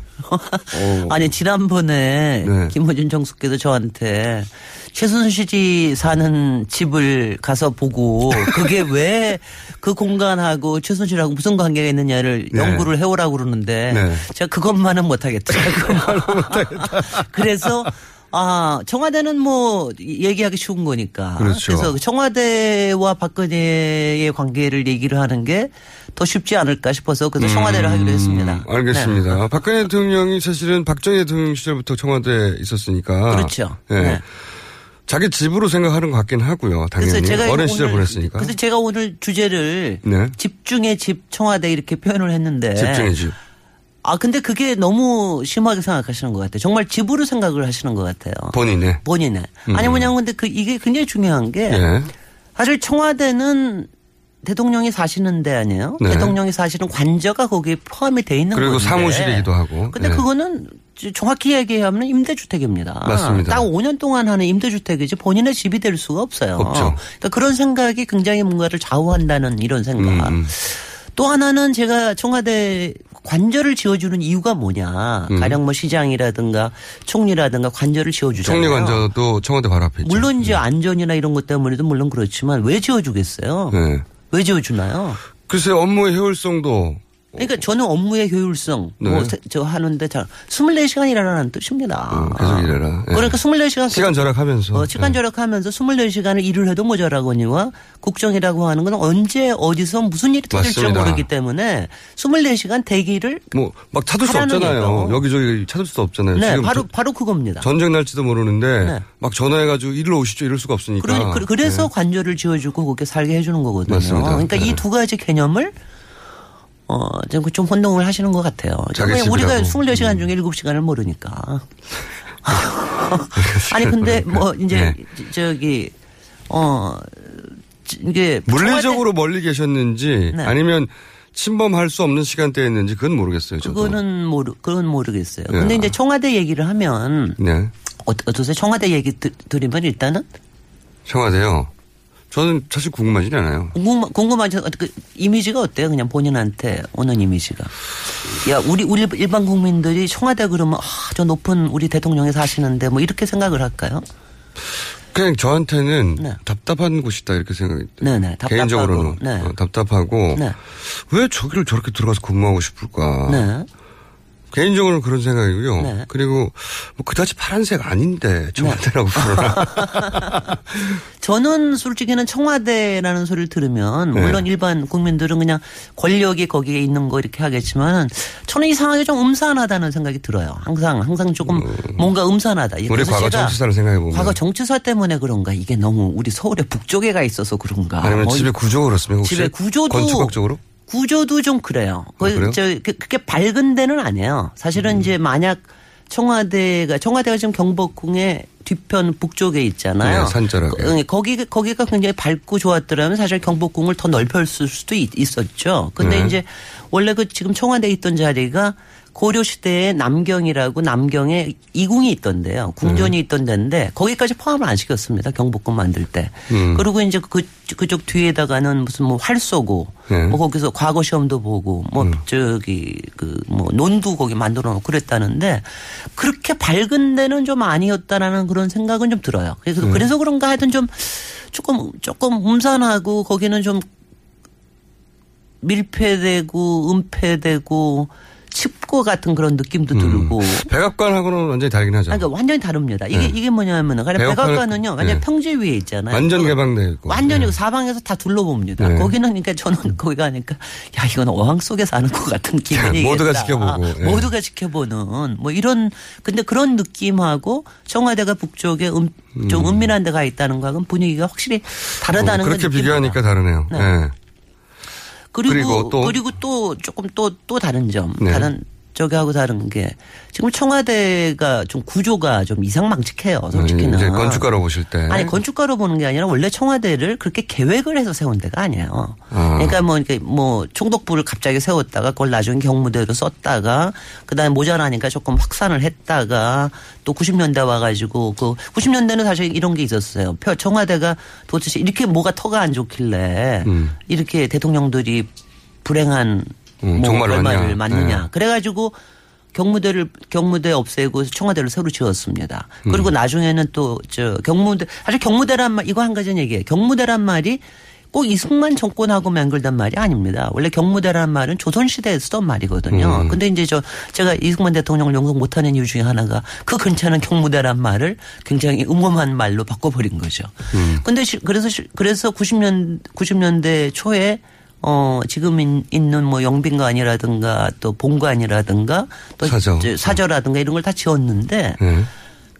그러니까 아주 그러니까 우후죽순으로 좀 세운 것 같아요. 와, 일관된 계획하에 백악관은 굉장히 오래된 역사가 있잖아요. 그렇, 그렇지가 않다는 거구나. 네, 그리고 그, 그 이게 뭐냐면은 커다란 단지 안에 예. 개별적으로 막 흩어져 놓는 식이에요. 일관된 건축 기법도 아닌가요? 아닌가요?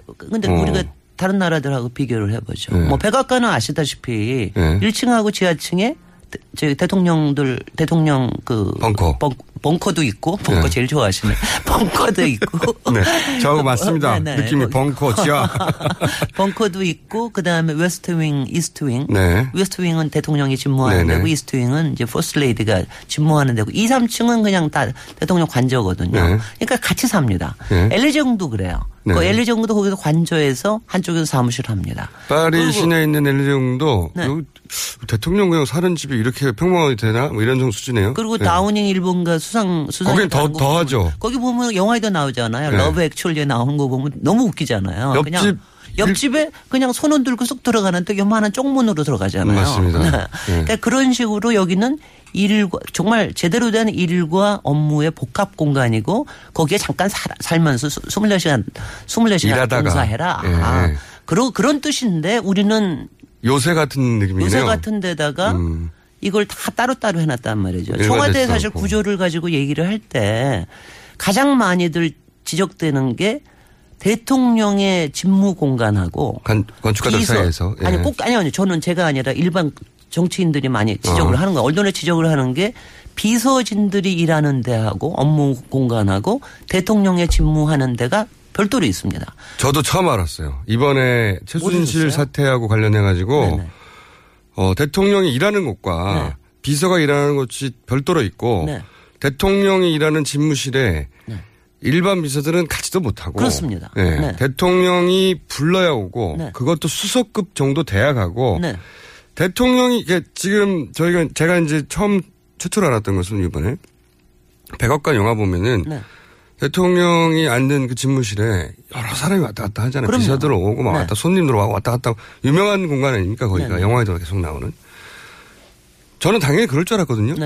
우리나라 전혀 대, 안 그래요. 대통령의 집무실도 그러니까 수석들이나 일반 비서관 행정관뿐만이 아니라 제가 제일 웃긴 게그 장관들의 행태예요. 네. 저는 이제 회의하느라고 몇 번 가봤는데 아, 그렇죠. 그렇죠. 장관들도 거기 가면은 그 안절부절 못해요. 내가 내가 못 올 때를 왔나 서 있을 때가 어디지 뭐 이럴 정도로 대통령 직무 공간에 가면 이렇게 업무하는 분위기보다는 하여튼 뭔가 좀 약간 보고하고 뭐 약간 네. 아련하고 뭐 이러는 분위기를 풍깁니다. 사무실이 비서들하고 같이 있어야 된다고 아, 같이 있을 줄 알았거든요. 저는 네. 그런데 대통령이 일하는 사무실 집무실 자체가 따로 있어요. 집이 따로 있는 게 아니라 집은 또 따로 있고 물론 더 멀리 떨어져서 네, 네. 그러니까 밤에 자는 사전은 저 멀리 있고 글쎄 아예. 네. 몇백 미터 떨어져 있다고 하더라고요. 아니, 그리고 그래서- 사무실도 아예 못 간다 일반 일반 비서들은 네. 그러면 대통령이 따로 일하면 대통령이 뭐 글쎄요. 말이 되나요 이게 비서들하고 그래서 노무현 대통령 시절에 그게 깝깝하셔가지고 항상 불러대고 이러니까 네. 뭐 비서들도 힘들잖아요. 네. 그러니까 저, 그걸, 그걸 깝깝해하셔서 바꿔보시려고 그랬는데 그게 쉽지 않았고요. 박근혜 대통령께서는 그거를 아마 즐기셨은, 즐기신 게 아닌가 하는 생각이 들고. 아예 가지도 아예. 즐기시다 못해 아예 집무 공간에도 잘 안 가시고 본인의 사저에 관저에서 네. 많이 시간을 보내신다라는 얘기를 제가 뭐 얘기 이거는 진짜인지 아닌지 모르지만 많이 그런 얘기를 들었습니다. 그래서 뭐, 추- 뭐 표현 표현에 뭐 출근도 제대로 제 시간에 안 한다 뭐 뭐 이런 얘기를 들었는데 그런 얘기도 많이 들었는데 네. 그러니까 이게 그 머릿속에 떠오르시면 물론 다른 건물도 많이 있지만 일하는 사람들이 있는 건물 그다음에 대통령이 일하는 건물 네. 근데 대통령이 일하는 건물까지도 비서진이 못 간다는 거고 네. 그 다음에 대통령이 사는 공간이 따로따로 있는데 여기는 아예 아무도 못 가고 네.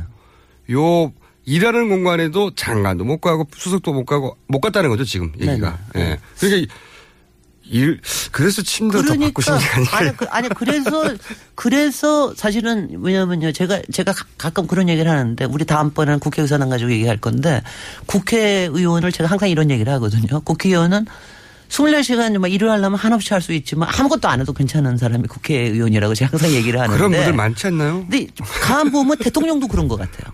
아, 여- 그렇군요. 대통령도 자, 자칫 자칫 생각하면 내가 여기 있을 피- 여기 뭐 있는 게 내가 필요할 때만 사람을 불러도 될 수 있게끔 하는 구조가 지금 청와대의 구조라고 아, 봅니다. 그리고 이제 그 다음에 또, 한- 또 하나 또 지적을 많이 하는 게 실제로 대통령이 부르지 않으면 네. 이 집무실까지 아무도 못 간다고 하더라고요. 그럼요. 그러니 얼마나 그게 그러니까 말도 저- 안 되죠. 말도 안 됩니다. 아무 때나 네. 전화 올기도 해야 되고 아무 때나 놓고도 해야 되고. 대통령 공무원이에요. 글쎄 말이죠. 예. 그래서 그래야 되는데 그다음에 또 하나가 굉장히 중요한 게 분위기가요. 예.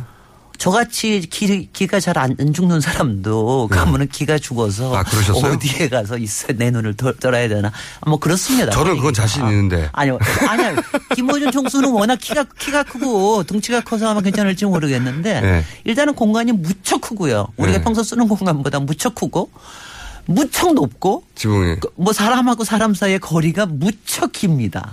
그러면 사람이 그렇게까지 마음대로 못 웃을 걸요 아마. 저는 별로 상관이 없어요. 아니 근데 이제 제가 제가 저기를 하는 게 제가 좀 문제가 있나 봐요. 제가. 아, 아니 그거 한번 어, 한번 어느 대통령 시절에 한번 저기 하는 걸 해보, 해봅시다. 근데 네. 그, 그 중에 가장 저기 한게이 박근혜 대통령이 처음에 취임하셨을 때 그런 얘기들이 참 많았어요. 그 청와대의 분위기가 너무 말하자면 근엄하고 네. 너무 좀 권위주의적이 그러니까 애초에 그런 공간인데. 근데 박근혜 고- 대통령은 특히 혼, 혼자시기 때문에 네. 조금 그 공간을 좀, 아- 좀 아기자기하게 꾸며서 조금 편안하게 쉬실 수 있는 음. 이런 데로 만들어야 된다. 그건 뭐 여러 논설위원들이 막 그런 거 제안하고. 그랬습니다. 네. 근데 뭐 그거 하- 하든 안 하든 뭐 잘 쉬신 것 같은데 뭐 하여튼 간에 저기 관저 관저 저는 관저에는 딱 한 번 가봤는데요. 네. 그러니까 하여튼 분위기가 저는 하여튼 분위기가 이 호텔도 아니고요. 네. 왜 호텔의 영빈관 같은 데 가면 무지무지 그렇게 해- 그런 식으로 해놨잖아요. 호텔, 예. 호텔 가, 집은, 집은 절대로 안 해요. 집 같은 분위기는 아, 그래요? 절대로 안 납니다. 가보면 이게, 여기서 사람이 어떻게 매일 살지 그러니까 뭐 저는 이런. 그게 어. 이거는 뭐냐면 제가, 제가 또, 또 하나 제, 제가, 제 얘기하고 싶은 집게 같은 포구나 이런 게 없어요? 그런 게 저는 뭐 4시까지 들어가 보진 못했으니까 네. 그건 모르겠으나 하여튼 적어도 거기 가서 뭐 식사하고 이러는 데 같은 데는 전혀 그런 분위기가 안 났습니다. 음. 그 저는 그 제가 나중에 저기 노무현 대통령 그 봉화 사저 같은 데 가면은 그래도 집 분위기가 나거든요. 거긴 집이죠. 네. 네. 근데 여기는 전혀 그런 분위기가 안 나서 과연 대통령이 본인의 심리 상태를 어떻게 관리를 하나라고 하는 게 상당히 조금 의문스러워요. 어, 이렇게 맨날 호텔 같은 느낌, 혹은 호텔도 네네. 아니고, 이거 네. 뭐, 집도 아니고, 이런 이상한 건물 안에서 어떻게 살지, 아, 이런. 저는 그래서 그 음. 이거는 왜냐하면 저희가 그 가령 웨스트윙이나 이런 드라마를 보면은 대통령 저기 사시는 데 안에까지 다 들어가 보면은 사시는 데 안에는 그냥 보통 집이거든요. 네. 맞습니다. 집입니다, 집. 네, 보통 네. 집이고 거기 안에 큰 방, 작은 방 있고 다 그렇거든요. 그렇게 살아야 되니까요, 그리고 거기서. 자기가 막 꾸미고 막 그러는데 조금 생각을 해봐야 될 때다. 아, 그러면은 네. 이 대통령들의 정신 공간 혹은 대통령들이 이게 안 그래도 근엄한 공간인데 네네. 우리나라는 또 지나치게 대통령을 근엄하게 바라보는데 네. 공간부터 좀 바꿔야 된다. 이런 그러니까 우리가 그런 음, 말이 있잖아요. 사람이 공간을 만들지만 공간은 우리한테 영향을 끼친다는 말이 있잖아요. 공간이 일리있습니다. 그러니까 이게 잘 모르는 사이에 우리 심리 상태를 그럼 청와대 안에 워터파크 거예요. 같은 것도 만들고 워터파크 아니 근데 그게 네. 그 개인의 심리를 잘 심리적으로 개인을 잘 치유할 수 있고 이렇게 하는 거에는 사실은 어느 만큼 좀 조금 조금 다른 기법들이 필요해요. 근데 네. 제가 또 하나 마지막으로 시간도 없으니까 마지막으로 하나 네. 또 지적할 거는 괜찮습니다. 마- 청와- 말씀하시다 되니까요. 예. 청와대 청, 청와대 제가 그때 얘기했잖아요. 청와대 누가 짓는지 아세요? 모릅니다. 모르죠. 예. 노태우 대통령 시절에 했다 그러지만 건축가 누군지 모르시잖아요. 모르죠. 예. 저기 백악관은 건축가 모르시겠지만 하여튼 저 유명한 건축가, 사람, 건축가 예. 이름이 나와 있습니다. 네. 그리고 그 건축가가 제가 저 미국에 대해서 그래도 참 괜찮은 게 미국도 다- 당시에 백악관 처음 지을 때는 당시 미국 건축가들이 별로 없었어요. 네. 그래서 외국 건축가들을 데려다 썼는데 아이 저 아일랜드에서 온 건축가가 설계를 어허. 했어요. 근데 제일 웃긴 게 뭐냐면은 별로 건축은 신통치 않습니다. 솔직히 화이트 하우스가. 아, 그래요? 그런데 예. 몇년 있다가 한 번 영국하고 전쟁 날 때 완전히 불에 타버렸었어요. 네. 다 탄 게 아니라 외부가 다 탔어요. 예. 근데 그거를 renovation 할 때 원 예. 건축가를 데리고 옵니다. 다시. 다시 데리고 와서 그- 그, 그다지 건축가가 음. 그 아저씨가 하얗게 칠한 거예요. 이제 외부가 불타고 그러니까 하얗게 깨끗한. 그래서 화이트하우스가 된 겁니다. 아, 재밌네요. 근데 아, 그 예. 불 안 났으면. 원래 무슨 색깔이었어요? 원래니까 뭐 gray 돌도 house잖아요. 붙이고 뭐, 뭐, 그- 그때는 색깔이 없었어요. 어허. 그런 그런 것처럼 만약 이게 뭐냐 지금 건축가가 안 와서거든. 우리나라는 하여튼 특히 공공건축물을 지을 때 절대로 건축가를 앞에 내세우지 않는 게 있어요. 음. 근데 가령 봉화 사저만 하더라도 어 노무현 대통령께서는 그저 정기용이라는 그러니까 본인하고 굉장히 친하게 자기의 심리를 얘기할 수 있는 건축가하고 얘기를 하면서 집을 지으셨거든요. 아, 자기, 자기 생각과 자기 정신 체계를 담은 거죠, 거기다가. 그렇죠. 그 예. 말하자면은 이제 청와대 청와대에 대해서도 얘기를 할 때는 그러니까 업무 구조가 어떻게 돼야 되느냐, 대통령하고 비서의 관계는 어떻게 돼야 되느냐, 아하, 그런 철학들. 어, 철학들. 그다음에 대통령의 사적인 심리 세계는 어떻게 해야 되느냐. 음. 그리고 대통령도 5년마다 한 번씩 바뀌는 임대주택이니까 음. 5년마다 한 번씩 잘 바뀌려고 그러면 이거에 그 이른바 flexibility를 어떻게 줘야 되느냐. 인테리어. 어디까지는 이 사람 거고 어디까지는 다음 사람이 할 수 있게 하느냐. 아, 백악관은 그거 있죠. 오면은 여기서 여기, 여기 까지는 바꿀 수 있다고. 네네. 딱 영부인한테 맡기면 네. 자기 감각으로 인테리어 확 바꿔버리죠. 그렇습니다. 하지만 못 바꾼 부분이 못 남- 바꾸는 그러니까 자기네들은 뭐 제퍼슨 룸이라고 했던가 이런 거는 몇백 년 동안 그대로 가는 거거든요. 네. 이게 이제 전통으로 남고 그게 대통령의 리더십이라는 아주 긴 시간 속에 리더십이라는 거로 남는 거거든요. 우리도 그런 거를 고민할 때가 됐 습니다. 네. 아, 이제 됐다. 네. 정말 고민. 아니, 그러니까 이- 설마 이 청와대 시절에 다시 청와대에 불미스러운 사건이 생겨서 이미 세- 생겼지만 어, 청와대를 어떻게 좀 바꿔봐야 되지 않느냐 이런 얘기가 어떻게 나올지 않을지 모르겠는데 그럴 때 지금보다 더 나올 수는 없어요. 네, 뭐. 이런 거 가지고만 얘기하시지 말고 네. 좀더 과학적으로 철학적으로. 철학적으로 음. 우리의 심리적으로 공간적으로 좀좀 업무 관점에서. 예. 업무 관점에서 국가적으로 또 국민의 관점에서 이것을 어떻게 하는 게 가장 좋겠는가 이런 생각을 아. 해볼 때가 됐습니다. 건축가시니까 이 네. 사태 속에서 아 청와대가 이 사태에 끼친 영향도 생각하신 거군요. 네. 아, 만약에 있습니다. 만약에 아 제가 또 동남아 그 비서실 비서실관은 이쪽에 북쪽에 있는 도로의 옆면에 있어요. 거기 네. 사람들 많이 드나드니까 또 하나 지적하고 싶은 거기 가면은요. 이거는 우리나라 대부분의 건물들의 문제인데 다 방방이 나눠져 있어요. 음. 그러니까 이거는 누구 수석, 이거는 누구 수석, 이거는 누구 수석. 그러니까 다 조언을 따로따로 나눕니다. 음. 여기 영화에서. 보시지, 예. 여- 영화에서 보시지 웨스트윙 같은 데 보면 막 섞여 있잖아요. 네, 막 없죠. 저기 칸막이 그냥 유리에 유리로 돼 있죠. 그리고. 다 드나들고 뭐 싸우기도 하고 막 그렇잖아요. 네. 그렇게 바꿔야 돼요.